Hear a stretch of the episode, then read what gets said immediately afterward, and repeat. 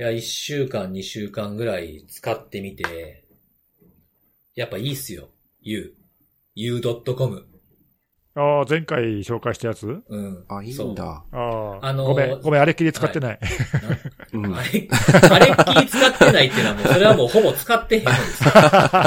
使ったって言っていいのかな？それはもう使ってへんに入れてくれ。セキュリティのあれって検索しただけで終わった。すごいな。収録中だけだって。僕はもうずっと使ってるんですけど、はいはい。まあ、何が良かったかっていうと、僕ほら、ランサムリークサイトのウォッチとかをしてるじゃないですか。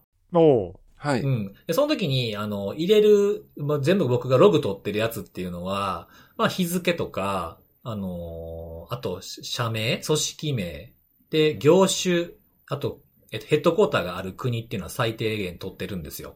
はい。で、U で検索すると、ウェブリザルトのところに、その、被害組織の URL で検索すると、リザルト、通常の検索結果のところにそこのホームが出てきて、その下に、リンクトインがあれば出てくるんですよね。ああ、はいはい。だから僕、業種とか住所とか調べるのに、リンクトインめっちゃ使うから、ちょうどいい感じだね。そう、一画面で出てきてくれるっていうのが、すごく使い勝手がいいですね。ほうほう。うん。うん。あとは、一つデメリットを挙げるならば、検索ボタンポチーってやってから、やっぱ出てくる量が多いから、検索結果が出てくる速度がやっぱ Google とか DuckDuckGo と比べるとちょっと遅いかな。なるほど、なるほど。なので、それぐらいかなっていうとこですね。まあでも、ちょっと、うん、リークされてる被害企業を調べるのに便利とか、超ニッチだね。そうなんですよ。どう考えても普段使いじゃない感じの。辻さん以外誰得なんだよ、それ。下手すると、日本で、数人とかかもしれないです、ね。本当だよ。そんな使い方を。しかも you.com でその使い方をする人ってなると。確かに確かに。あ、ということはさ、うん。あ、じゃあyou.com の人に、あ、これ辻だってすぐバレるんじゃない？あー、バレるかもしれないですね。バレる。検索した後、その同じやつが、いや、バレるっていうよりも何よりも僕ログインしてるしね、自分のあれで。ああ、そうそう。いや、その行動パターンでさ。あ、行動パターンで、はい、そうそうそう。また来たログ取ってないと言えね。URL で検索して、そこのホームページと、ホームページ、ウェブサイトと、リンクトイン、あ、辻や、みたいな。そうそうそう。そんだけバレてんだったら、名誉ですけどね、もはや。確かに。うん。まあなんか結構思ったより良かったなってことですね。おー、じゃあまあ、引き続き使っていこうって感じですか。はい、使っていこうかな。リンクサイト検索で。そう。それだけ使い方を。もしこのね、ポッドキャスト聞いてる方で使ってみたら、何人かの方使ってみてくれてましたよ、でも。おー。見た目がいいとかね。まあなんかね、いい使い方とかね、なんか、あれば、おすすめあれば。うん、こういう使い方ハマりましたとかっていうのがあれば教えていただければ嬉しいですね。はいですね。はい。とうとうね、このポッドキャスト今日何回目か知ってますか？知ってますよ。何回目ですか？111回目です。パチパチパチパチパチ。いやー、待ってましたよ、この111回目。お、なんで？ものすごいいい語呂合わせなんですよ、この111回っていうのは。なんかいろいろありそうだけど。111回の何やと思いますか？当てれたらね、もう、金一封。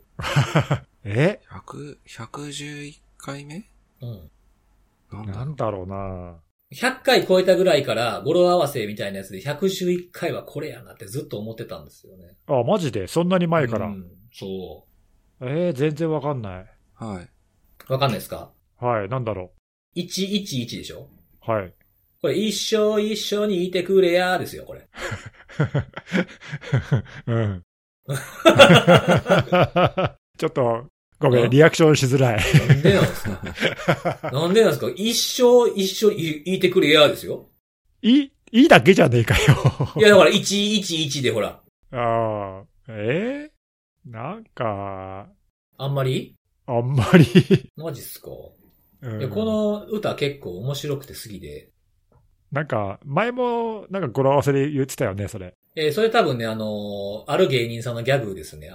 ニートキャラの芸人さんがいて、その人が一生一生にウィキペディアって言ってたんですよね。そうそうそう。そっちの方がおもろいかもしれない。そっちの方がおもろい。そうですか。こっちの方が面白かったですか。僕的には結構面白いかなと思ってたんですけど。まあ、ここで言ったってことはもうタイトルにできないってことなんで。確かにね。なんか、またタイトルに。なんか最近あれだよね、こう、はい、タイトルが回数付いてるよね、なんかね。ちょっとね、ちょっと今回、そう、前回もね、百獣の王で、ライオンで、キャッチフレーズが。あれでもさ、ライオンの、はい。あのフレーズもう分かんない人は分かんないんじゃないの？え、嘘。あれちなみにね、おはようからお休みまで、暮らしを見つめるっていうのが、もともとやったんですけど、途中から見つめるっていうんだと、ストーカーみたいっていう風に言われ始めたので、ライオンが変えたんですよね。あ、そうなの？嘘、それ知らなかった。おはようからお休みまで、あなたの暮らしを広げるやったかな？なんかそういう。暮らしを見つめるだったよね。見つめるから広げるに変わったんですよ。俺さ、あれ、ちょっと古い話で申し訳ないけど、はいはい。昔ほら、イートボの後番組でさ、小坂井和樹がやってた番組あったじゃん。ごきげんよう？だっけ？いただきますとごきげんようですよね。そうそうそう。あれがほら、ライオンの提供だったじゃん。お昼1時から。そうそうそうそう。はい。いいともの後ね。でかいサイコロ投げるやつですよね。そうそうそう。でか、何が出るかなってやつ。はいはいはいはい。そうそう。あの番組かなんかね、見ると確かいつも、おはようからお休みまで暮らしを見つめるって言ってた気がするんだよな。そう。あの頃はそうなんですけど、途中がね、広げるに変わった。マジで、それは知らなかった。え、ストーカーを想起させるから？なんか時代だね、それね。そう。まあそういう説があるというだけなんですけどね。へえ。まあなんか今ちょっとそういうので軽く炎上しただけでもすぐ引っ込めちゃうもんね、いろいろね。そうそうそうそう。知らなかった。いや、だからさ、ちょっと古いやつかなと思って、あのキャッチフレーズが。うん、いや、そうだよね。新しくなったやつも混ぜてみました。あ、そうなんだ。知らなかった。はいはいはい。はい。ということで、まあ今回この一生一緒に言ったので、111回のタイトルをどうしようかと今から不安になっておりますけれども。どんな語呂で来るのかな楽しみだなもうやめようかな、語呂。そうね。まあ何でもいいんじゃないですか。はい。まあそんなこんなでね、まあ今日もお便りが来ております。お、ありがとうございます。ありがとうございます。はい、これは本当に前回収録中に僕は意識したんですが、誰も気づいてくれなかったことを気づいてくれてたリスナーの方がいらっしゃいました。お、あれなんかスルーしちゃいました？はい、前回はNTP の順番でやったんですよ。ああ、なるほどなるほど。もう良くないそれ。はい。いや、言っていきますよ。あ、言っていくの？あ、そうなの。言っていく。だって何回かに1回から必ず LTP になるよ。そう。確率的にはそうなんですよ。そんなにパターンないっていう。そんなに大したあれじゃないよ。そうなんですよ。だって 3×2×1 通りしかないわけやからね。もう、すぐ来るよ、そんなの。いや、わかんないですよ。もしかしたら3回とも全部僕かもしれないですからね。だって。あ、確かに。TTT かもしれないですから。確かに。そういうのを気づいてくる。まあ、さすがですねっていうところですね。はいはい。そう。で、あとはね、その収録中に、110回ということで、109回の時の話で、109って大阪あんのかな？僕いた時はなかったなっていうことに対して、お便りをいただいてまして、渋谷109安倍の店っていうのがあるらしいです。大阪の。大阪で渋谷が。難しい。渋谷109というお店の安倍の店なんでしょうね、これ。あれって渋谷109っていうのが一個の名前なんよ。いや、知らなかった。そうなの？あ、でもね、大阪にあるんだ、今は。みたいですね。安倍の店は天王寺ですね。南の方ですね。なんか僕らがいつもいる梅田とかでイベントよく出させてもらってるじゃないですか。あれよりも2段階南ぐらいですね。天王寺って全然知らないけど、あれ動物園とかあるところ？ああ、そうです。あと通天閣もまあ近いっちゃ近いですね。ああ、なるほど。だいぶ南の方か。そう。あるらしいです。安倍のハルカス、あ、いや、一回行きましたよ。昔。ネギさんと。どこに？通天閣登ったりとか。それは知ってるよ。そのすぐそば。あ、そうそう。で、そのすぐ近くに安倍のハルカスっていういっちゃんでかいビルがあって、みたいな。あのビルですわって言ってた。そう、あれが、あの辺が安倍のです。ああ、なるほどね。あれは遠くから見た、安倍のハルカスはね。そうなんですよ。安倍のハルカスできたばっかりで一番高いとこ登らんと通天閣登って帰ってきたっていう。そう。おっさんたちでね、ウキウキしながら。いや、通天閣なんて生まれて初めて登ったからさ。まあ僕もあの時初めてですけどね。いや、めっちゃ嬉しかった、あれ。まあそういうのがあるらしいですと。はい。で、あとはそう、僕がね、その言葉が出てこえへんかったっていうのもあったんですけど、前回かな、ネギスさんに、ディードスマイスターって言ったじゃないですか。ああ、はい。なんか DDoS 得意な人みたいな。そう。僕、言葉間違ってて、DDoS マイスターじゃなくて、お便りでもいただいたんですけど、DDoS マイスターというより DDoS ソムリエ。ソムリエ、ああ、なるほど、なるほど。こう、うまい感じで料理するみたいな。はい、そうそうそう。とかなんかそっちの方がなんか。選ぶとか、ね、見聞きするとかね、なんかこう、はいはいはいはい、味を知ってるとかみたいな。ああ、なんか解析するっていう感じに近いかもね。うんうん。はいはい。ああ、なんかいいですね。DDoSソムリエにしましょう。ああ、ちょっとじゃあ、これから名乗ります、そういうふうに。名乗るんや。珍しいね、そんな自分からやろうとすんの。いや、ポッドキャストだけでします。ポッドキャストの中だけ。もう名乗ってることはならへん。外に行ったら怒られそう。まあ僕もじゃあランサムソムリエとかでいいのかな。ああ、そうね。そうですよね。あ、この事件のこのリリースの書きっぷりは、このランサムやな、みたいな感じなんですかね。なるほど。わからないですけどね。はい、うん。はい。っていうことであるとか。で、あとは、これはポッドキャストを聞いてというよりもですね、まあ最近こんなんでしたみたいなんですけど、セキュリティの担当の社内か組織の中の方なんでしょうからね。から、エモテットの注意喚起が来るようになった。報道を受けての動きなんだろうかみたいな。そういう情報提供を。まあ、やっぱ動き始めたっていうニュースが出てるんで、こういうことを意識し始めてる組織もあるんでしょうね、多分ね。まあね、もしかしたらほら、去年とかさ、はいはい。こう、まあ今年に入ってからとか、結構ね、被害が相次いだ時に、はい。まあ、その時何か起きたか、あるいはそういう話をその時聞いたかとかで、うんうんうん、ね、また改めて注意喚起みたいな、そういう動きは、まあ、あっても不思議はないよね。まあ、あの時相当報道もされたし、結構ね、あちこちで被害もあったしね。そう、そういうお便りも。はい。ありがとうございます。いただいておりますということで。はい。はい、ということで、今日も3つお話をしていこうかなと思うんですが、はい、まず一番初め、はい、一番はそうですね、じゃあ、看護さんお願いします。おー、はい。今日はですね、さっき、まさにその辻さんから、話題というか、お便りで。安倍の話ですかね。はい。安倍の話じゃないです。はい。安倍の話じゃないですよ。はい、はい。はい。どうやって広げんねん、それ。安倍の話じゃなくてですね、エモテットの方の話をちょっと広げさせていただきたいんですけど。うん、エモヤンですね。はい。エモヤンですね。はい。いや、だってね、もうこれちょっと取り上げなきゃいかんやろっていうぐらいの感じの。はい、はい。大きな出来事があったわけですよ、うんうん。まさかの。何があったかって、散々辻さんとか、まあ、根岸さんとかと、うん、今年の1月の末でしたっけはい、いわゆるエモテットに関わる、そのオペレーションが、司法機関が各国連携して、取り組まれて、はいはい、オペレーションレディーバルでしたっけ一連のまあ、なんだろうな、インフラっていうんですかね。うん、コマン、C2 サーバーとか、そこら辺も、まあ、軒目にテイクダウンをされて、まあ、散々エモテットに対しては被害が出てた中で、まあ、その、作戦のおかげで、まあ、沈静化して、で、次、何来るかな、みたいな。言ってましたね、ずっとね。話を、はい、まあ、散々してたわけですけど、いや、もうほんとね、想像の斜め上を常に行くなっていう話ではあるんですが、おそらくポストエモテットの次、エモテットなんじゃないかっていう。そうなんですよね。はい。ちょっとそれは想像してなかったね。ちょっと想像し、ちょっと、ね、まあちょっと私の想像力がちょっとまだ、弱かったのかもしれないですけど。ちなみにさ、ちょっと僕知らないんで教えて、はい、もし知ってたら教えてほしいんだけど、11月15に、はい。なんかその10ヶ月ぶりに観測みたいななんかニュースが急に出始めたけど、はい。なんかこれ前兆ってあったの？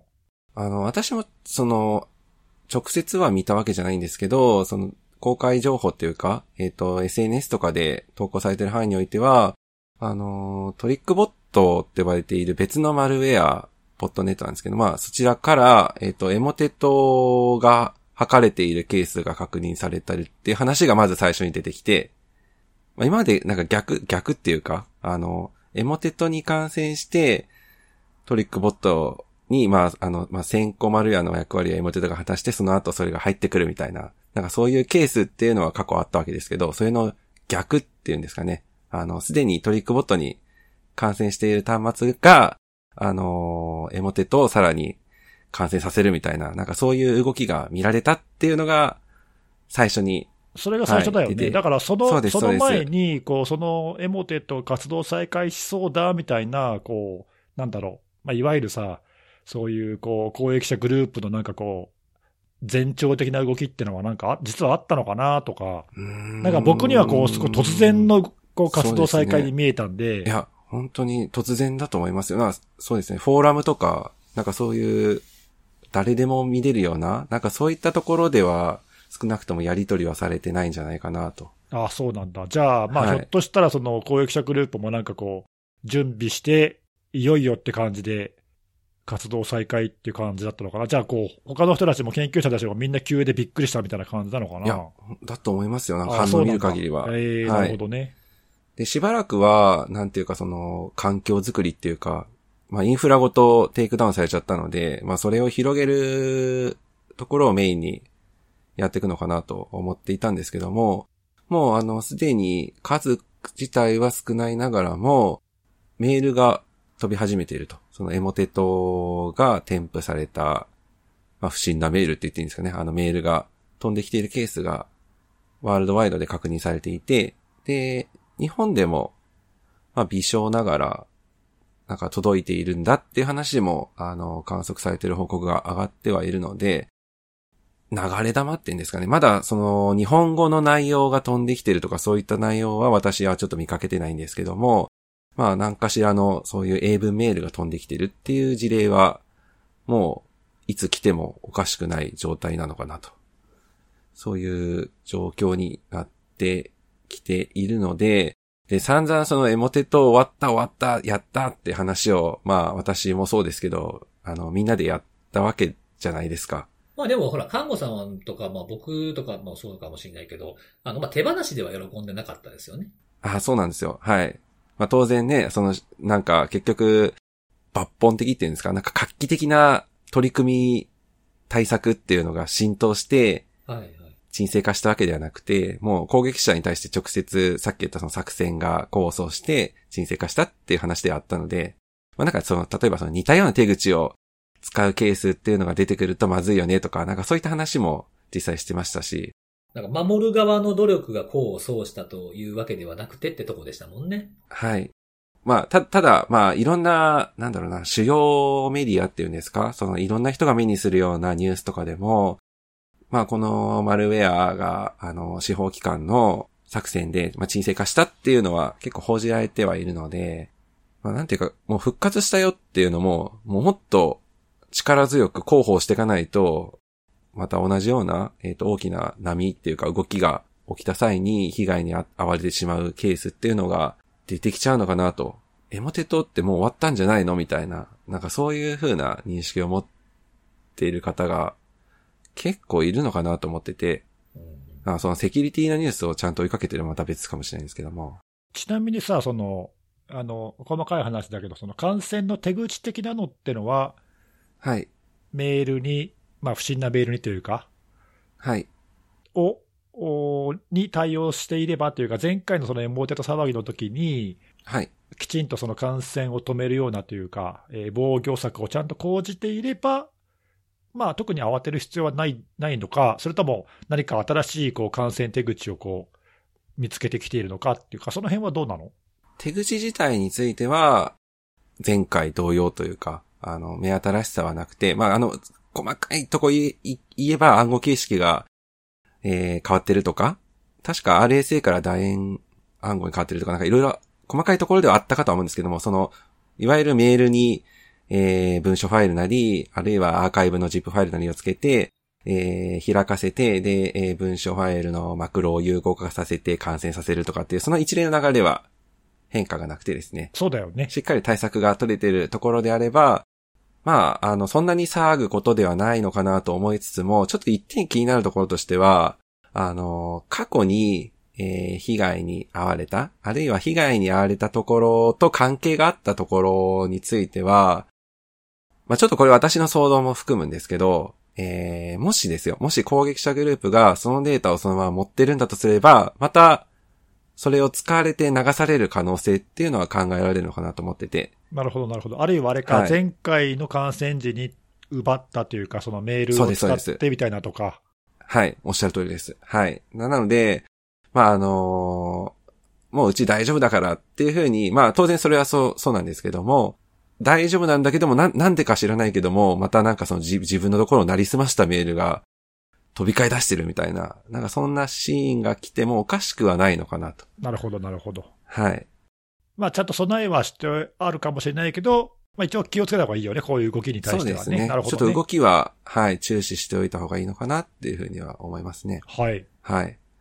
いやー、だからもうちょっとびっくりして、今週はちょっとそれで、もう、なんていうか、なんかそれこそエモテと復活ウィークみたいな感じの状態になってたんですけど、やっぱ気になるのは、ランサムウェアとの、やっぱり関係っていうのが結構気になるところではあって、やっぱり過去に、エモテトに感染して、で、そこから別のマルウェアっていうか、さらに攻撃を深く受けて、ランサムウェアに感染するみたいな事例が、まあ、エモテトが全盛っていうか、非常によく感染被害に遭ってた組織が、大型時期なんかよく見られてたケースで、で、最近はそれが落ち着いてたのは、まあ、当然そのエモテト自体が、まあ、大きなインフラがテイクダウンされて、そういうのが、まあ、手法としてそんなに疲れづらくなってきたので、どっちかってその VPN とか RDP とか、だからそういうのがメインになってきてたのかなと思うんですけど、またなんかこれが一気を吹き返して、まあ、エモテトが大きくばらまかれるみたいな、そういった事態になると、また少し、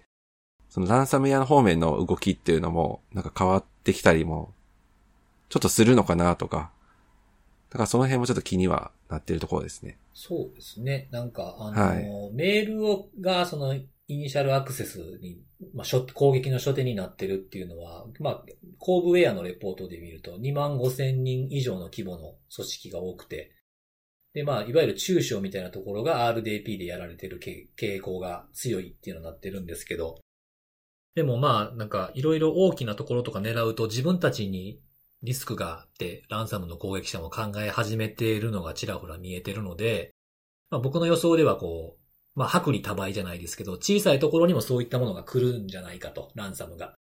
だからまあ、RDP とかもね、そのなんか注意喚起が進んだりとかすると、埋めていくと、じゃあ今まで使えなかったけど、小さいところにもエモテットとかトリックボットとか感染させてるから、じゃあそっちの経路を使って入っていくか、なんてことがずれて起きてくるっていうのがあってもおかしくないですよね。なんか大きな組織で起きた攻撃って、どんどん小さい組織にも時間が経つと波及してくるってなるじゃないですか。いや、そういうふうな傾向があってもおかしくないかなっていうのは、今の看護さんの話を聞いてて、ちょっと思いましたね。あとはあれですね、なんか感染、同じような手法なので、まあ、防ぎ方は、対策の仕方は一緒じゃないですか。そうですね。でもさっき言ってたみたいな、ほら、前に盗んだ情報を攻撃者がどれだけ持ってるかによって変わってくる部分もあるっていうようなことがあるから、感染することに気をつけるだけじゃなくて、何かしら語られることに関する注意喚起を出すことになるかもっていう意識は必要かもしれないですね。はい。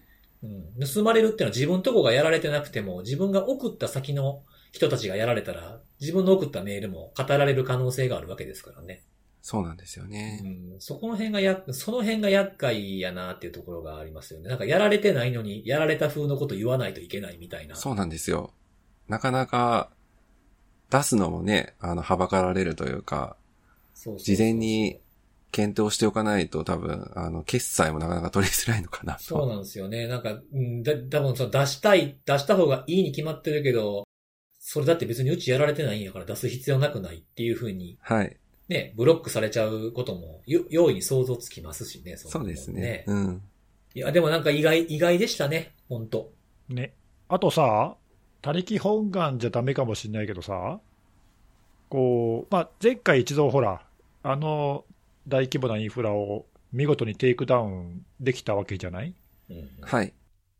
でね、その時の世界一のセキュリティ研究者のこう協力とか、各国の法執行機関の連携とか、なんかまあ非常にうまく、まあいろんな苦労はあったかもしれないけど、うまくいったとすると、今回も同じようにできないんだろうかね。そういうのを期待しちゃダメなのかな。疑問に感じたのは、なんでまたエモテットにしたのかなっていうのは。どういうこと？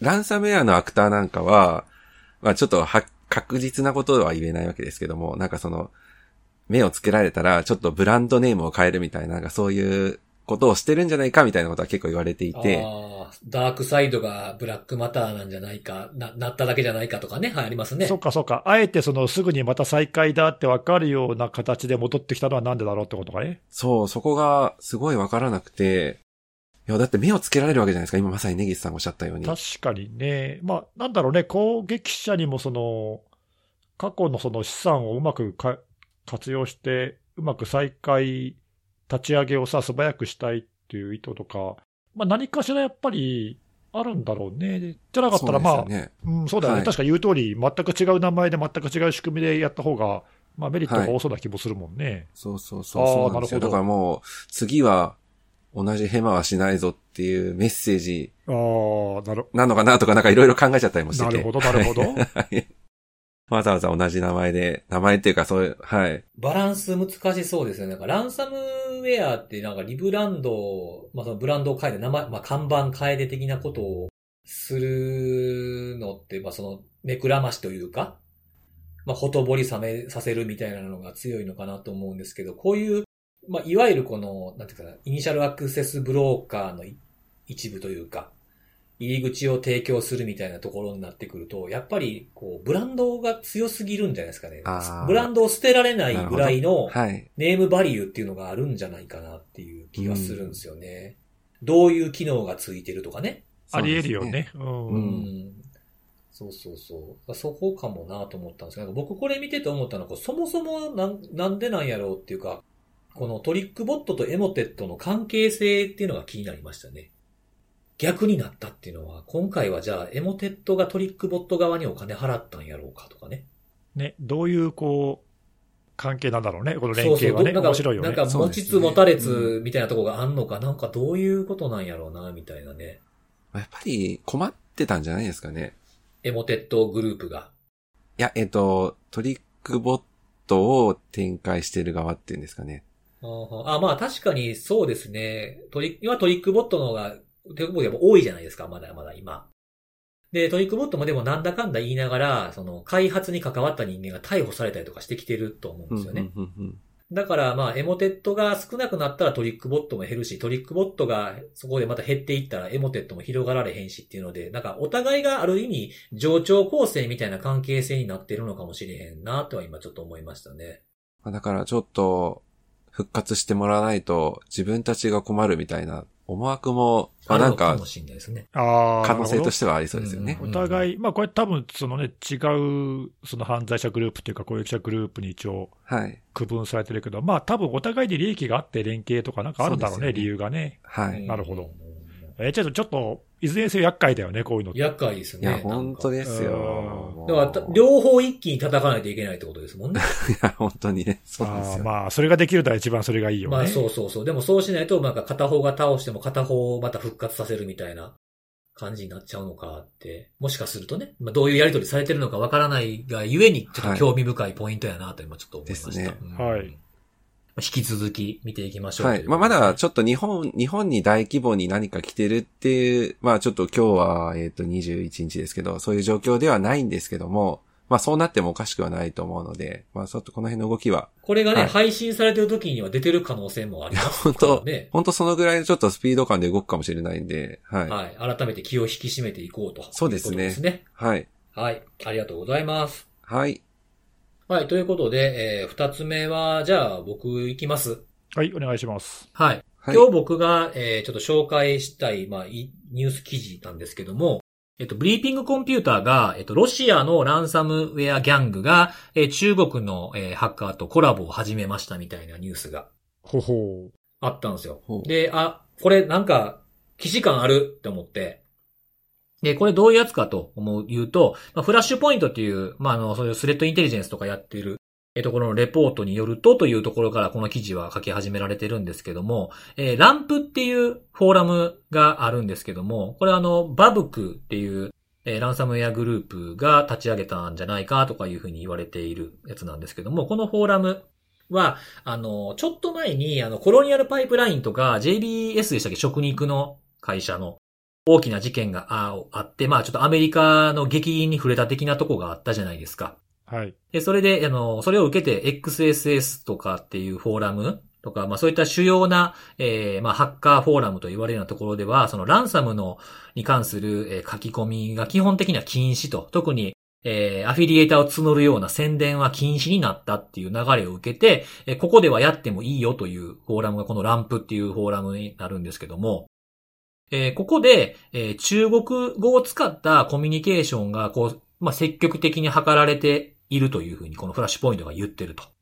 で、このいろんなそのリサーチャー、研究者は、この理由、可能性の高い原因としては、ロシア語を使う、ランサムウェアギャングが中国の攻撃者と連携を構築していって、そういった自分たちのサービス、もしくはそのサービスの質、いわゆるランサムの質ですね。侵入をする方法も含めて、そういった拡充を図り、リクルーティングも含めてそういうことをし始めたんじゃないかっていうふうなことがニュースで報じられてたんです。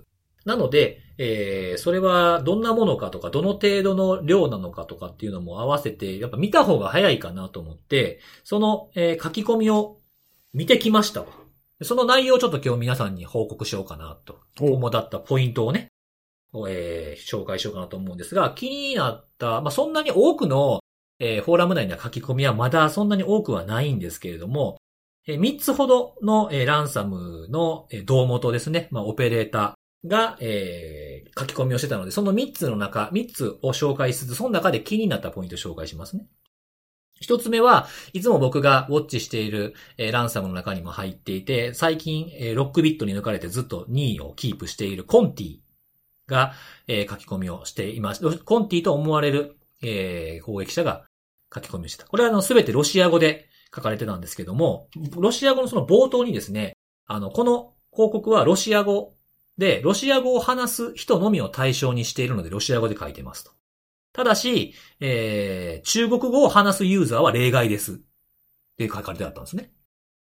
その中国語を話すユーザーとはやり取りするつもりがあるというふうなことがあって、で、その後にどういう人を探しているかっていうふうなものが書かれてありました。いわゆるリクルーティング。で、優先されるポジションというのは以下の2つですというふうに書かれてあって、1つ目は、ペンテスターですね。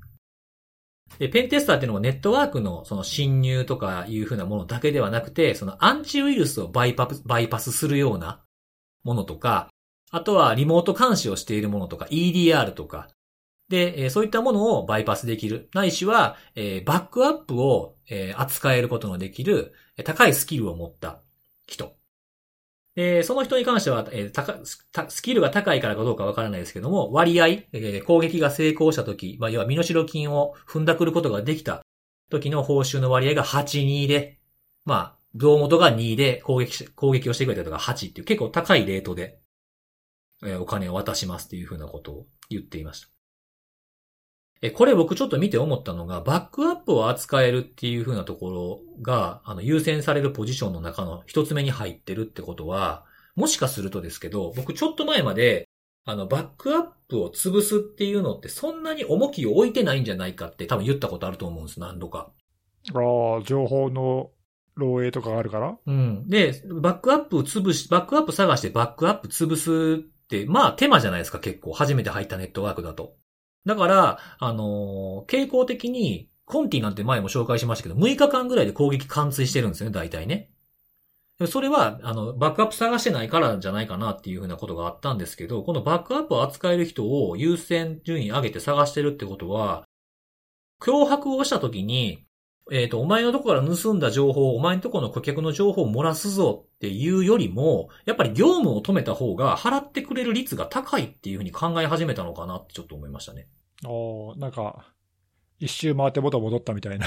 そうそうそう。結局、その漏れたものっていうのに払うっていうよりも、止まっていることを何とかしないとみたいなことの方が、やっぱり、元々のランサムの二重脅迫の一重目の方が、払ってくれる率が高いのかなっていうふうに、向こうから見えてるのかもしれないなっていう思いましたと。業種によると思うんだけど、そうですね。そのビジネスインパクトとしては情報流出よりもそのシステムが停止することによる方が大きいし、支払いやすいっていうのはあってもおかしくはないわね。そうそうそうそう。そのネギさんが言ったみたいにやっぱ一周回ったのかもなっていうふうなことをちょっとここ見てて思いましたね。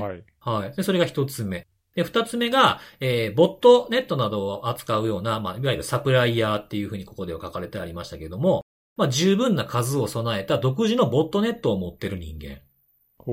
で、そこに付随して書かれてあったのが、クライアント、これ被害者のことですよね。クライアントに応じて、適切な、言語を使ったターゲットスパムを送信できる人も興味深いですって書かれてあったんですよね。まあ、メールを使った攻撃とか、まあ、あとは、あれですかね、そのスパム、ターゲットスパムっていうことも一つもそうですし、まあ、身代金のやり取りでそこにあった言葉がちゃんと使えるっていう風なところ。まあ、この辺はさっきのね、看護さんのエモテットの話もありますけど、英語で来るメールよりも日本語で来るメールの方が圧倒的に脅威だという風なものと同じで、こういったところにも目をつけ始めてきているっていうところかなと。日本語を話せるペンテストだったらめっちゃ需要あるんちゃうんとか思いましたけどね。どうなんだろうね。あれってもおかしくないよね。そう。まあこういうふうなこと、まあこういうふうなものを探しているっていうのも守る側からすると、やっぱりこういう脅威のレベルが上がってきているなっていうのを知るのにいいかなと思いました。しかし、そこでそのね、中国語喋れる人は例外って書いてあるのがちょっと面白いね。なんかやっぱり技術的なものを増やしたいのかな、人とかを。なぜなのかわからないですけど。面白いね。なんか、ほら、この言葉自体がさっきのさ、ロシア語話者を対象にしてますって言ってたりとか、そのさっきのそのバンされたハッキングフォーラムっていうのも基本的にはロシア語圏がメインでしたね。だし、まあ、まあもちろん世界中であると思うけど、やっぱりランサムウェアとかね、とかっていうと、東欧圏とかロシア語圏っていうのがやっぱり主戦場なのかなっていう犯罪者たちにとっては。そんな感じはしますね。なんかそういう気がするし、ほら、逮捕とかの報道とか見てもやっぱりね、ウクライナでとかさ、どこそこでとかっていうのはなんかそういう、なんか、あっちの方の人たちが多いような気もするから、なんかそういうイメージがやっぱつきまとってるけど、そこにね、なんか中国語圏っていうか、中国語話者とか出てくると、なんか意外な感じするよね、なんか。なんか僕一瞬思ったのはやっぱりこう、まあ技術力も高いっていうイメージもやっぱりあって、そのロシアやアメリカに次ぐぐらいのねっていうふうなところで、ビッグプレイヤーであることは間違いないよね。そう。っていうふうなことと、あとはその、やっぱりランサムの被害を見てると、もちろん保険で賄える云々っていうのも関係あるとは思うんですが、やっぱりアジア圏がすっぽり被害が少ないんですよ、やっぱ抜けてて。ああ、なるほど。なのでそこはまだ未開の地か。そう。だからそこが結構ブルーオーシャン的な感じなのかもしれなくて、そこを狙うのがいいのかって思い始めてるとか、あとはアメリカとかの組織をバンバンやってますけど、それだと目をつけられるので違うところに目を向け始めているのかな、マーケットっていうのも感じましたね。なるほどね。っていうところがまあリクルーティングで見えたところの一点と。はい。で次がアボスロッカーっていう、まあ、これも僕もなんかやんわり見てるランサムグループなんですけど、ログインするというか、そのリークサイト見るときの、キャプチャーがめちゃくちゃめんどくさいんで、あんまり力入れて見てないんですけど、なんかキャプチャーの字じゃなくて時計が出てくるんですよね。そんな理由かいみたいな。時計が出てきて、時間を入力するとかっていう、なんかその自動化で見れないんですよ、このサイト。なるほどね。なので、まぁちょっとこう、億劫になってるんで、一応見てるのは見てるんですけどね。そこはね、なんか単に自分のところの宣伝をしてて、これ英語で書かれてたんですけど、まあ、単にもう自分のところのもうアボスロッカーの素晴らしさを語ってました。こんなことできます、あんなことできます、みたいなことがあって。で、書かれてあった内容で、まあ、気になったというか、まあ、こういうことが書かれてあったってことは、Windows、Linux、ESXi をサポートしてますと。まあ、ランサムって言うとどうしても Windows サポートの方がイメージ強いと思うんですけど、まあ、Linux、ESXi もいけるっていうのは結構幅広くいけるという意味では、売り文句になるのかなと。あとはね、面白いとあれなのかもしれないですが、こういうことも書くんやと思ったのは、交渉の支援をします。運用に関する相談に乗ります。みたいな。だからこれはアフィリエイターっていうのは増やしてなんぼなんで、アフィリエイターになってもらうために他のランサムとの差別化がランサムのオペレーターとしてはやっぱり必要なんだなっていうふうなものがここから伺い知れるというふうな。まあなんか褒めるわけじゃないですけども、みんなランサムウェアのその胴元のところっていうのは人にやらせて稼いでるっていうイメージちょっとありましたけど、なかなか増えてきて、プレイヤーが増えてくるとこういった努力も必要になってくるんだなっていうふうな。ありましたね。なんか、プッシュ&サウンド通知機能付きの交渉パネルがありますとかね。よくわかんないけど。そういうこともいちいち書くんや、みたいな。まあ、サポート手厚くってことなのかね。そうですね。あと、ルールの一つとしては、やっぱり書かれてあったのが、CIS、独立国家共同体への攻撃はダメっていうふうに書いてありましたね。ここは何そのさっきみたいな中国語云々とかそういうのはないの？いや、全くここはなかったです。英語だけで書かれて。あ、そうなんです。ありました、ありました。はい。で、あと最後3つ目。これ僕知らなかったランサムグループ。これからのグループなのか何なのかちょっとわかんないですけど、シュガーロッカーって僕はちょっとノーマークだった名前を名乗っているところがあったんですが、ここはね、ロシア語と英語と中国語すべてのこの3つの主だった言語で書いてありましたね。で、ここは、ここもね、同じく、ペンテスターというか、ネットワークやリモートデスクトップへの攻撃に、従事するチームが欲しいと。で、スパマーとかブローカーは連絡してこなくていいですよ、っていうふうに書いてありました。で、これもさっきのアボスと同じで、CIS での作業は禁止ですと。で、ちょっとなんか冗談っぽいことも書かれてあって、こういうやつお断りっていうところに、セキュリティ会社のアナリスト、エージェントスミス、クレブスの友達は自分たちのことを邪魔しないでねってことが書いてありましたね。クレブスズグッドフレンドかなんか書いてましたけど。はい、そんなことも書かれてありました。で、ここは支払い条件もちゃんと書いておりまして、支払い条件今こんな、これはこういったものが大体の相場なんだろうなと思うんですが、これをやり始めた時ですね、アフィリエイターをやり始めた時は開始してすぐは70対30。大きい方の数字が攻撃した人ですね、アフィリエイターの方。で、5件の支払いを終えたら 5% アップして 75% と 25% になりますと。で、1週間に20万超え、これ多分20万ドルだと思うんですが、20万ドル超えした人は8割、2割になります。週に100万ドル超えをした人とは 85% と 15%。月に500万ドル超えた人は9割、1割になりますっていう風な支払い条件が書かれてあって、まあでも、これぐらいって結構昔からある割合かなっていうところ。90%、10% は初めて見たかもしれないな。まあ、これぐらいの相場で。それだけ実績上げてくれればってことよね。そうですね。はい、はいはい。まあ、ちょっとこのシュガーロッカーちょっと、このジョーク入れてくるところとかちょっと気になったんで、また見つけたら追いたいなとは思いましたね。はい。まあ、なんでこういう、ニュースをきっかけに、攻撃者側が、どんなことを書いてるか。まあ、これ本人かどうかもちろんわからないですけども、こういったことを書いてるというふうなものは、守る側からしても、あ、こういう段階にあるんだなとか、これぐらいの条件でやってるのかとか、特にどういう人をこう、リクルーティングしてるかとか、あとさっき言ったみたいな、どの OS に対応してるかとかっていうのも、こういう宣伝を見ることで、結構なんか自分の学びもあるなっていうふうには思いましたね。今がわかるなってすごく思って見てよかったなと思いました。最前線って感じですよね。そうですね。まあでも一応、こう、やっぱ頭の片隅ではこの中には嘘があるっていうふうなことは考えとかないといけないなと思いましたけどね。本当に中国語の扱う人間がここにいるのかどうかもわかんないですしね。うん。うん、まあでもそういう動きがあるっていうことと、それは半分本と半分は嘘ぐらいに考えながら可能性として留意しておく必要があって、今後の動向を見ていこうっていうふうに改めてまた思いました。はい。以上でございます。はい。ありがとうございます。はい。はい。ということで、次、最後ですかね。最後は、根岸さん、お願いします。はい。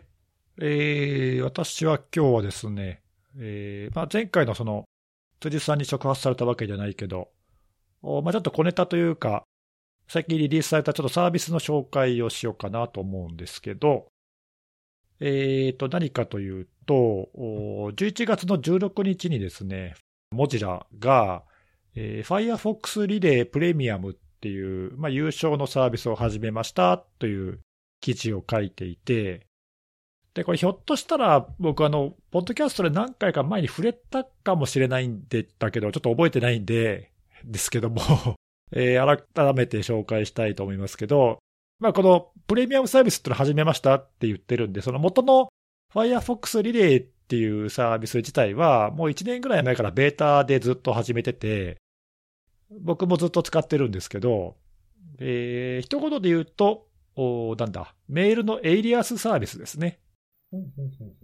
モジラのドメインで、ランダムなメールアドレスっていうのを5個まで取ることができて、モジラのアカウントを Firefox でモジラのアカウントを使ってる人は、そのサービス誰でも使えるんだけど、5個までランダムなメールアドレスを取ることができて、それを本人のメールアドレスに転送してくれるという、ただそれだけの単純なサービスなんだけど、まあ、要するに、まあ、何かちょっと得体の知れないところとか、その宣伝っぽいところにメールを入力しなければいけないとか、アカウントを新しく作らなければいけないとかっていうときに、自分自身のメールを、アドレスを入力する代わりに、まあ、こういうランダムな、まあ、使い捨てにできるような転送だけはちゃんとしてくれるアドレスっていうのを使えますよという、まあ、そういうその、まあ、ちょっとプライバシーとかね、そういうものに配慮したサービスということで、まあ、実は去年からやってるんですよ。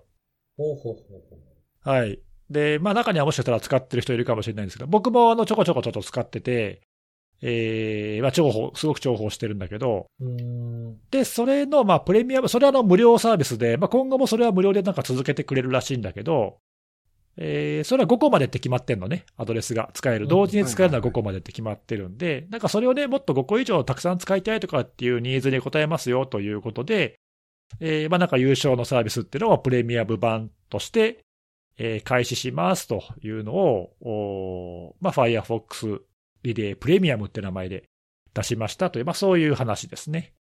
ということで、まあ、ちょっとそういうのにね、ちょっと興味がある人は、とりあえず5個までのサービスだったら無償で使えるので、使ってみてもいいんじゃないかなと思うんですけど、これはね、単に、今紹介したやつは、単なるエイリアスで転送をしてくれるだけというものなんだけど、まあ、実は似たようなサービスって最近ちょっとね、ちょこちょこ目にするようになってきて、まあ、この機会にちょっとまとめてちょろっとだけ紹介しようかなと思うんだけど、例えば、今年の9月に Apple が始めた Hide My Email っていうのもあって、Hide My Email。そう。なんかどっかで聞いたのなわけだけど。なんか反応してしまいましたもん。VPN のサービスでね、なんか過去に辻さんが使ってたやつは似たようなやつがありましたけど。はい、僕も未だに使ってますよ。あ、そうなのあれ？はい。はい。あれははい。使い勝手がいいんで、もう3年契約とかにしちゃってます。あ、そうなんだ。結構メジャーなサービスでね。まあ、そう名前は言いませんけど。はい。言いたくないですもんね、名前は。英語やから言えるかもやけど、日本語だとちょっと言えないですよね。そうですね。ちょっと下品な名前なんだけどね。ハイドマイなんちゃらで、はい。はい、名前を言ってはいけないみたいな。そうですね。はい。で、その、アップルがね、9月に出したのは、まあ、iOS15 のリリースと合わせて、ハイドマイイメールってのを出してるんだけど、これは、例えば、Sign with Apple っていう機能で、まあ、いわゆるアカウント 連携だよね。フェデレーションみたいなやつで、Apple アカウントを使って、例えばアカウントを新規にどっかのサービスへ、登録するっていうときに、今この Hide My Email っていうのも実は使うことができて、Apple のアカウントに登録しているメールアドレスを使う代わりに、ランダムに Apple が生成したメールアドレスを使って、ユーザー登録ができますと。まあ、そういう機能があったり、あと、iCloud プラスっていう、まあ、有償の月500円だったかなと忘れたけど、に入ると、まあ、そのメールアドレスを、ランダムなメールアドレスを好きなだけ作れると。まあ、これもさっき言ったみたいな、その、自分自身のメールアドレスっていうのを、まあ、できるだけ外にさらしたくないという、まあ、そういうニーズで応えましょうということで、まあ、ランダムな、その転送とかに使ったり、アカウント登録とかに使えるようなアドレス、まあ、その個人の Apple に登録してある個人のメールアドレスと紐付けてくれる。でもその紐付けは外部の人には分かんないっていう、そういうことだよね。はいはい、まあ、そういうアドレスをまあ無限に無制限に作れるっていうのがまあ有償で始めましたというのが、まあ Apple も始めてますと。ちょっと似てるよね。似てますね。うん。それから、そのちょっと前の今年の7月に実は DuckDuckGo も、似たような、E メールプロテクションっていうサービスを、こちらはね、ベータサービスとして始めていて、一応僕も登録して使ってるんだけど、今これは一応、招待は必要ないんだけども、利用者が限られていて、今一応ウェイティングリストで順番に申し込みがあった人に使えるようにしてますというものなんだけど、これもちょっと似ていて、ただこれはね、自分でまずその、duck.com っていうドメインのメールアドレスを、まあ、自分で好きに1個設定できて、で、そのアドレスを例えば使って、どっかのサービスで登録とかをすると、まあ、これも Firefox リレーと同じように、まあ、転送してくれると。そのアドレス宛てにメールが飛んできたら、登録時にね、どのアドレスと紐づけますかっていうのを指定できるんだけど、で、この DuckDuckGo の場合には、どのメールアドレスと紐づけてもいい。自分が持っている別の、例えば Gmail でもいいし、Outlook のサービスでもいいし、何でもいいんだけども、別のメールサービスとこの duck.com のメールアドレスを紐付けるっていう設定をすると、そこに転送してくれますと。で、DuckDuckGo がちょっと力を入れているのは、単なる転送だけじゃなくて、メールにさ、よく含まれる、HTML のメールなんかに含まれているトラッキングってあるじゃない。ああ、はいはいはい。ユーザーの追跡に使うような、画像が埋め込まれてたり、ちっちゃい、なんか透明のGIFとかね。そうです、そうです。人間の目には見えないけど、トラッカーとして使えるような画像が入ってるとかね、1ピクセルの画像が入ってるとか、よくある手なんだけど、そういうのを自動的に全部削除してくれると。すげえ。うん。で、削除してまっさらになったやつをあなたのメールに届けますよという。そういうサービス、そっちを一応売りにしていて、メールを保護しますよ、そういうトラッキングから保護しますよ、というのを謳っていて、で、それプラス、一応その、DuckDuckGo のアプリとか、あと、ブラウザの拡張機能があって、僕も使ってるんだけど、その拡張を使うと、やっぱり先ほどと同じような感じで、Apple のサービスとかと似たような感じで、アカウント登録時に、そのランダムに、DuckDuckGo の拡張機能がランダムなメールアドレスを生成して、使い捨てで使うことっていうことも、そういう機能も持っているという感じで、なんかね、ちょっと多少の特徴っていうか違いはあるんだけど、どれもなんかやろうとしてるのは似てて、なんかそのこれまでとちょっと違って、メールアドレスとか、パスワードもそうなんだけど、割とこう、いろんなサービスから情報が漏れるっていうのが当たり前になってきているし、あと先ほどのね、そのトラッキングとかに結構使われるっていうのも、よく当たり前のようにあるので、それを防ぐ、プライバシー重視の方向に、こう、ちょっと意識がある会社が、モジュラとかね、DuckDuckGo とか Apple なんて、いずれも結構プライバシーにうるさい会社っていうかさ、確かに。うん、ユーザーから見るとね、そういうプライバシーを強化してくれるっていうか、いい会社に見えるかもしれないけども、そういう、逆に言うとね、広告業界とかが結構白い目で見られてるっていうか。確かにそうですよね。邪魔でしかないですもんね。どうしてくれてんねんでみたいな、そういう目で見られてるけども、そういう会社が相次いでなんかこういうサービスを打ち出してきてるっていうのは、ちょっと面白いなっていうか。ああ、確かになんか時代の流れみたいな感じしますよね。なんていうの？ちょっと例えがいいか分かるけど、今コロナ禍でさ、世の中みんなマスクして外を歩いててさ、マスクを外した素顔っていうのを見る機会がなんかだいぶ減ってるじゃない。うん。そのメールアドレスっていうのも、なんかもう外ではもう隠すものっていうか、なんかもしかしたらそういう風に変わりつつあるのかなっていうか、本当に親しい人にしかメールアドレスってのは教えないもんで、外のサービスではもう、外のサービスにメールアドレスなんか言えないよねみたいな、もしかしたらそういうのが常識になってくる可能性もないことはないのかなっていうか。確かに。なんかDuckDuckGoとモジュラって、モジュラは結構大きいですけど、でも言うても、普通の一般の人からモジュラって言葉あんま聞かないじゃないですか。コンピューターに詳しくない、例えばね、自分の、ね、コンピューターに詳しくない、例えば身内とかからは聞くような言葉じゃないけど、でも、アップルは聞くもんな、さすがにな。アップルがやるってのは大きいですよね。そうなのよね。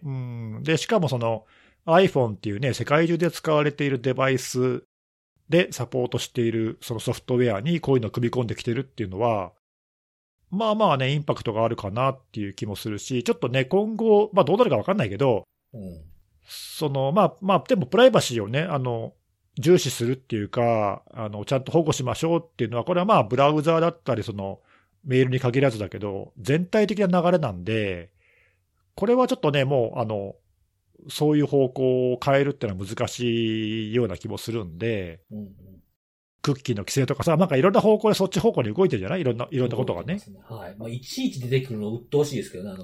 そうだね。扱いのボタン。そうそうそう。なんかそういうふうに規制を強化する方向に、今世の中全体がシフトしている中で、ひょっとしたら、なんかメールアドレスっていう存在もちょっと僕らのこれまでの常識と変わってさ、なんか使い方が変わってくるのかなっていうか、そうなってくると、例えばね、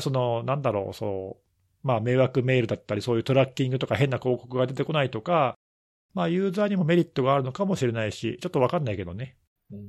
はい。なんかそういうサービスがちょろっとずつ出始めているので、そういうのに興味がある人はね、おそらく、中にはさっきの紹介した有償のサービスもあるけど、無料で使えるものもたくさんあるので、今言った Firefox リレーっていうのも、ベーシックのやつは無料だし、DuckDuckGo のやつもこれ無料で使えるし、あと Apple のやつも、無制限に使えるってやつは有償サービスだけど、Sign in with Apple か。の機能として使うっていう Hide My Email の機能は、これは誰でも使えるんで、iOS 15以降だったら誰でも使えるんで、はい、興味がある人は、ちょっと一度使ってみてどんなもんかなと。来たるこうプライバシー重視の時代に向けてお試ししてみてもいいんじゃないでしょうかと。はい、そんな感じです。僕、これ系、全く使ったことないんですよ。これ系、あれ系あれ系。いや、ほら、エイリアスなんだよねっていうふうにネギさんが言った時に、一番真っ先に浮かんだのは、そのメールアドレスにプラスつけるやつでしたっけ。ああ、そうだね。Google にそういうのあるよね、Gmail でね。で、それで、ほら、登録する先ごとに分けて、はいはい。そこに変なメールが来たら、こっから漏れとるやないかい、みたいな。うんうん。ことを言うみたいなのがありましたけど、僕それすらしたことなくて。ああ、そうなんだ。僕はあれを使ってたよ、ずっと。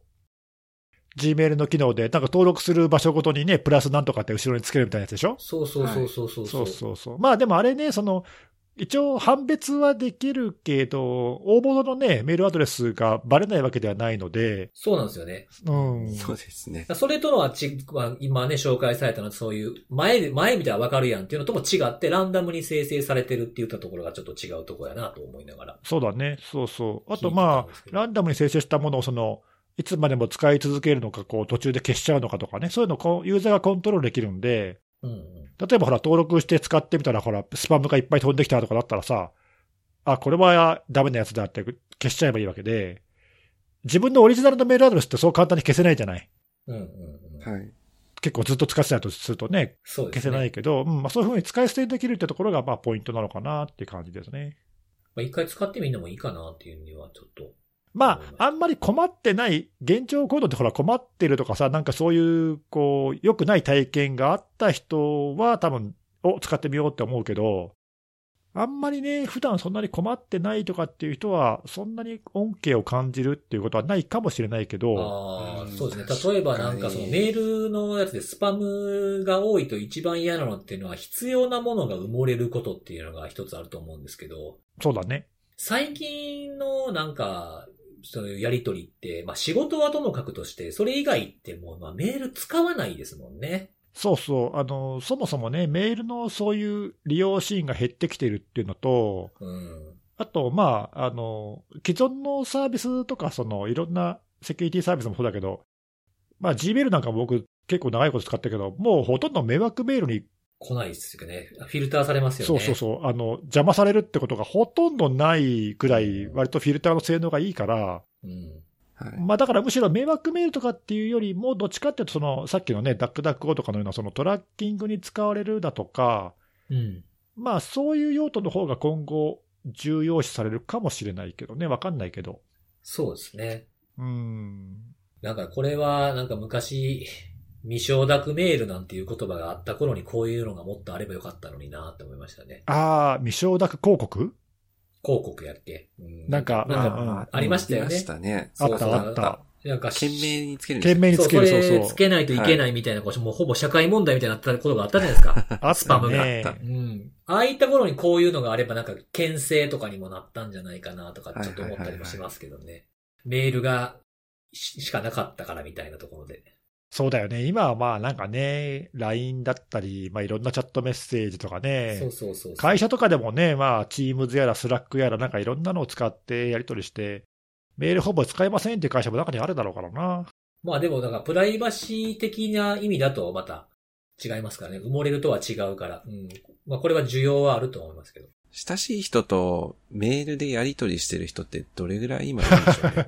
どうだろうね。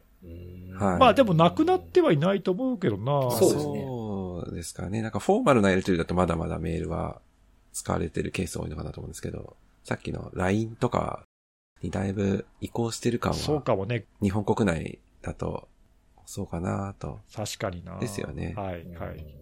あとあれですね、管理をちゃんとしないといけないですね。ああ、はいはい。ランダムだったらなおさら。どれがどれに登録したやつやつ的なやつですか。パスワードを忘れたりした時とか、もう、何のアドレスだっけみたいな感じになったらもう積みますからね。確かに。Firefox のリレーとかだと、ランダムで作ったやつに一応ラベルが付けられて、何用とかね。うん、ラベルが付ける機能とかあって、僕もどこに登録したかって分かんなくならないように、サービス名をラベルで付けてるんだけど。確かにね、そういう管理とかを、軽減するようなものとセットじゃないと、そうですね。まあけどその辺、あれかな。意識してる人はちゃんとその辺はやっぱり管理も。そうね。してる人かな。まあこういうのがだから流行るのはそういうのとセットじゃないとうまく使われないかもしれないね。ね、結局めんどくさいって言ってね。そうそうそう。それは。ちょっと手間がやっぱり増えちゃう。確かにそれはあり得るね。はい。ああ、そっか。けど、あれですね。あとそう、もう一個思ったのが、そのなんか登録する側のフィルターっていうのも結構あるじゃないですか。なるほど、なるほど。登録される側っていうのかな。ああ、それもあるね。うんうん。はい。まあ、使い捨ての有名なやつだったりするとも、そもそも登録できないとか。あれ、ほんとやめてほしい。いやー、Gmail っていう時点でダメとかもありますもんね。確かに、なんか、きついのだと Gmail、フリーメールのサービスもダメですっていうのも。Gmail ダメとか言ったら何億人がダメになるのよって感じだけどね。なんかね、あれなんですよ。なんかそのレポートとかをダウンロードするやつとかって結構あるんですけど、ビジネスに使ってるメールを登録せえみたいな。ああ、あるある。あれもでもさ、ことが書いてあって、何をもってビジネスメールって言ってるか、基準がよくわかんないんだよね。で、そういう理由で、Gmail 入れたら弾かれて、それが出てきたことがあったんですけど、登録する、とかその、入力して、ポチってサブミットする前に書いてあったけど、いいや、とりあえず Gmail でやっちゃえってやったら普通に通ることもあるんですよね。何をもってビジネスかって今、根岸さんおっしゃったみたいによくわからないんですけどね。そうね。まあ、だけど、その、まあ、アップルのやつとか、うん、あと、まあ、DuckDuckGo もそうだけど、まあ、モジラもそうだけど、一応、その、割とメジャーなそのドメインを使っているので、うんはい、で、こういうのをそのブロックしたら多分叩かれると思うんだよね。ああ、逆にね。その弱小のさ、テンポラリーの E メールサービスって世の中でもう5万とあって、はいうん、あります、あります。まあそういうのはね、ブロックされても、まあなんか、大して言われないかもしれないけど、さすがにこのアップルの使ってるやつとか、うん、そういうメールドメインとかブロックしたら、なんかそれはね、逆に炎上する気がするから、ああ、なるほど。何を止めてくれてるんだ、と。そうそう、おいそれとね、いや、それユーザーからも多分、そういう不平が出るっていうかね。うんうんうん、だから、なんかおいそれとね、こう止められない気もするんで、まあそういう意味でそのメジャーなところがやる意味はあると思うんだけどね。うん。はい、うん。まあわかんない。ちょっとわかんないけどね。そういうのも嫌だっつってやめるところがあっても、まあおかしくはないけどね。はい。うん。そうか、ちょっと DuckDuckGo のやつ、これあれか、アプリをダウンロードしてウェイティングしないといけないですね。そう、アプリからね、登録をするの。そうすると何日か、俺はなんかもうしばらく忘れてて、久々に開いたら、登録できたんだけど。そうなんだ。これちょっとアプリ落として一遍やってみようかな。うん。ドメインもね、DuckCom っていう割と使いやすいドメインで取れるんで。そうそう。いいドメインですよね、DuckGo。そうそう。で、今ならまだ使ってる人いないから、比較的いいアドレスが取れます。ああ、空いてるかもしれないってことね。うん。3文字とか4文字ぐらいの短いやつが取れるよ。熱いですね、それ。まあそれはどれぐらい使うか分かんないけどね、正直。まあ、あとね、そう、あと言い忘れたけど、一応こういうサービスって、まあそれなりにちゃんとしたところがやってないと逆にちょっと危なくて、はいはい。メールの転送ってことはつまりさ、その気になればメール読めるわけなんで、うん、ああ確かにそうですね。そこは注意が必要で、一応こういうことを言ってるところはどこも全部プライバシー重視って言っていて、うんうん、そのポリシーとしてメール本文は全く読みません、保存もしません。うんで、メールアドレスも、その必要な目的以外には全く使いませんっていう、結構かなり厳しいルールを課しているんで、うんうんうん、まあ一応ね、やってるところも信頼できるし、安心できると僕は判断して使ってるけど、そういう判断がね、ちょっと、どうだろうって思う人は使わない方がいいね。ああ、確かに確かに。まあ、あとはなんかよくわからない下手なところのサービスも使わない方がいいかもしれないってことですね。そうそうそう。うん、そういうのはやっぱりね、メールを転送っていうことはね、そのメールを読めるのと同義なんで。はいはい。うん、同義だし、ちゃんと暗号化してなければ、例えばその中身書き換えるのも簡単にできるわけだし、さっきのね、トラッキングを消すってのは要するにそういうことだから。そうですね。うん、メールで中身に手を加えてるわけだからね。消すってことは足すこともできます、ね。そうなの。うん。まあ、そういうことができるっていうのも、まあ、ちょっと注意が必要かもしれない。はいはい。ただそれはちょっと大事なポイントでした。忘れてました。はい。了解です。はい。ありがとうございました。はい。はい。ということで今日も3つのお話をしたので、最後におすすめのあれ。はい。今日は何でしょう。ですが、今日食べ物なんですけど、はい、はい、また、看護さんに怒られるかもしれないですけど、ついさんもまた、餃子じゃないですか。餃子ちゃうわ。俺も今思った。餃子ちゃうわ。またそんなやつですねっていうやつなんですけど、今日紹介するのは、ロッテのゼロシリーズって僕が呼んでるやつなんですけど、ほう。ん？砂糖ゼロ、糖類ゼロの食べ物をいろいろ出してるんですよ、ロッテが。おー、なるほど。はい。例えばどんなのがあるかっていうと、チョコレート。で、チョコレートの中にこう、なんていうんですかね、サクサクした、なんていうんですかね、クリスプっていうんですかね。おうおうおう。うん。とか、あとクッキーとか、あとはなんかケーキって一般的に思い浮かべるケーキではなくて、こうなんかブルボンとかが出してそうなやつあるじゃないですか、お菓子の、洋菓子の。ああ、はいはい。うん。なんていうのかな、こうサンドされてるようなやつとかね、ああいうやつ。うんうんうん、あとアイス。クランチアイスとかね、チョコレートとナッツみたいな感じのやつとか、そういったものがあって、全部ゼロっていうシリーズで、出されてるんですよ。ほう。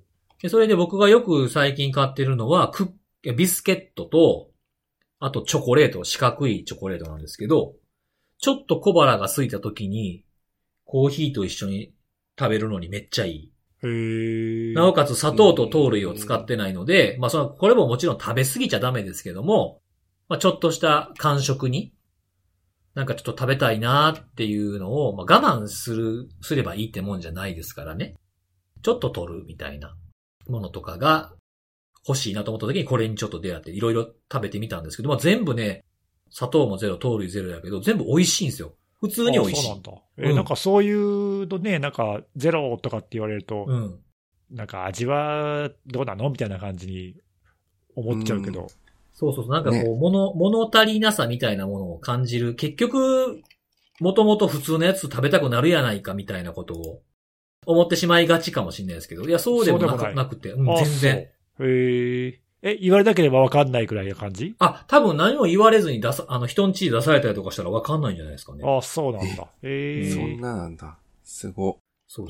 僕は少なくとも全然何も気にならないです。むしろ美味しい。お、確かに。まあ、人によって好みはいろいろあると思うけど、僕も、コーヒー好きだからさ、コーヒーいつも。うん飲むけど、やっぱりコーヒー飲むときってなんかチョコレートとか、はいはい。なんかこうクッキー的なものとか、なんかちょっと口に入れたいっていうかね、一緒に。そう。うん、なんかお酒のあてじゃないですけど。あ、そうね、そう。うん。なんかちょっと甘いもの欲しくなるじゃないですか、コーヒーとか。そうなんだよね。そう。うん、なんかブラックのコーヒーにちょっと甘いチョコレートとかっていうなんか組み合わせがなんか好きだけど。そう。そういうのも売ってるんだ。それは、ちなみにこう、ロッテさんのその製品はどこで手に入るんですか？コンビニで売ってます。どこで売ってんの？そうですね。僕が見たのはローソンとファミマ。その二つでは見かけましたね。あとでもほら、アイスはないけど、これ、クッキーじゃないか、ビスケットはあるとかってのはあるかもしれないです、もしかしたら。ああ、そうなんだ。最近はやっぱりそういう、糖類ゼロとか、うん、砂糖ゼロ、ノンシュガーとか、なんかやっぱそういうのはこう、流行りなのかな？わかんないけど。かもしんないですね。健康志向的なというか、なんというかわかんないけど。ね。そう。なんで、まあ、もちろんこれをいっぱい食べれば太るんで。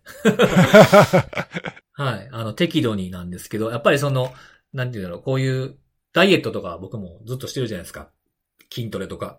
ダイエットって言わないんじゃなかったっけ？肉体改造じゃなかった。そう、肉体改造。ああ、言ってた。肉体改造。自分でやってもうてる。自分で忘れてるやん。そう。肉体改造してるじゃないですか。はい、してますね。だから、食べ物とかやっぱ結構気にするんですけど、まあ、基本的にやっぱちょっと体重落としたいなとかって思っても、食べへんのがいいわけじゃないですからね。ああ、まあ、そりゃそうだよね。食べないってのはちょっとね、なんか不健康な痩せ方っていうか。そう、食べないと、やっぱり筋肉自体が減っていくしね。分解されて使われていくし、で、筋肉が減っていくと痩せにくい体になるしっていうのがあるんで、なるほど。あとはあれですよね、お腹、我慢してお腹空いて食べると、食べたものをどんどん吸収しようと体がするっていうのもあるし、あとは眠くなる。うんうん。血糖値、朝ごはん食べずに昼ごはんガッて食うと、いきなり血糖値が上がって眠くなったりとかすると、作業に支障をきたしたりするとかっていうので、本当はちょっとずつ食べてる方がいいってやっぱ言いますからね。ああ、なんかそうみたいね、なんかね。そう、1日の一定の量を、例えば5回に分けて食べるとかね。なんかそうらしいね、なんかね、まとめて食べるよりも分けた方がいいとかね、うん、言うよね。あと我慢するストレスも良くないので、で甘さって結構なんか幸せ感じるとかよく言いますから。ああ、はいはい。うん、まあ休憩の時にちょっと食べてね、間食、まあこれぐらいだったらいいんじゃないかなっていう感じですね。なのでおすすめです。美味しいので。はい。まあそういうのにこうちょっとこう気を使いつつ。そう楽しみたいっていう人におすすめって感じですかね。まあいろんな種類があるので、いろいろコンビニに行ったら、あ、これあれで言ってたやつやと思って見ていただければと思います。はい。はい、ということで、今日はいつも通りの時間ですね。そんな長くない感じで、ちょうどいい感じで、時間が経ちましたということで、また来週のお楽しみです。バイバイ。バイバーイ。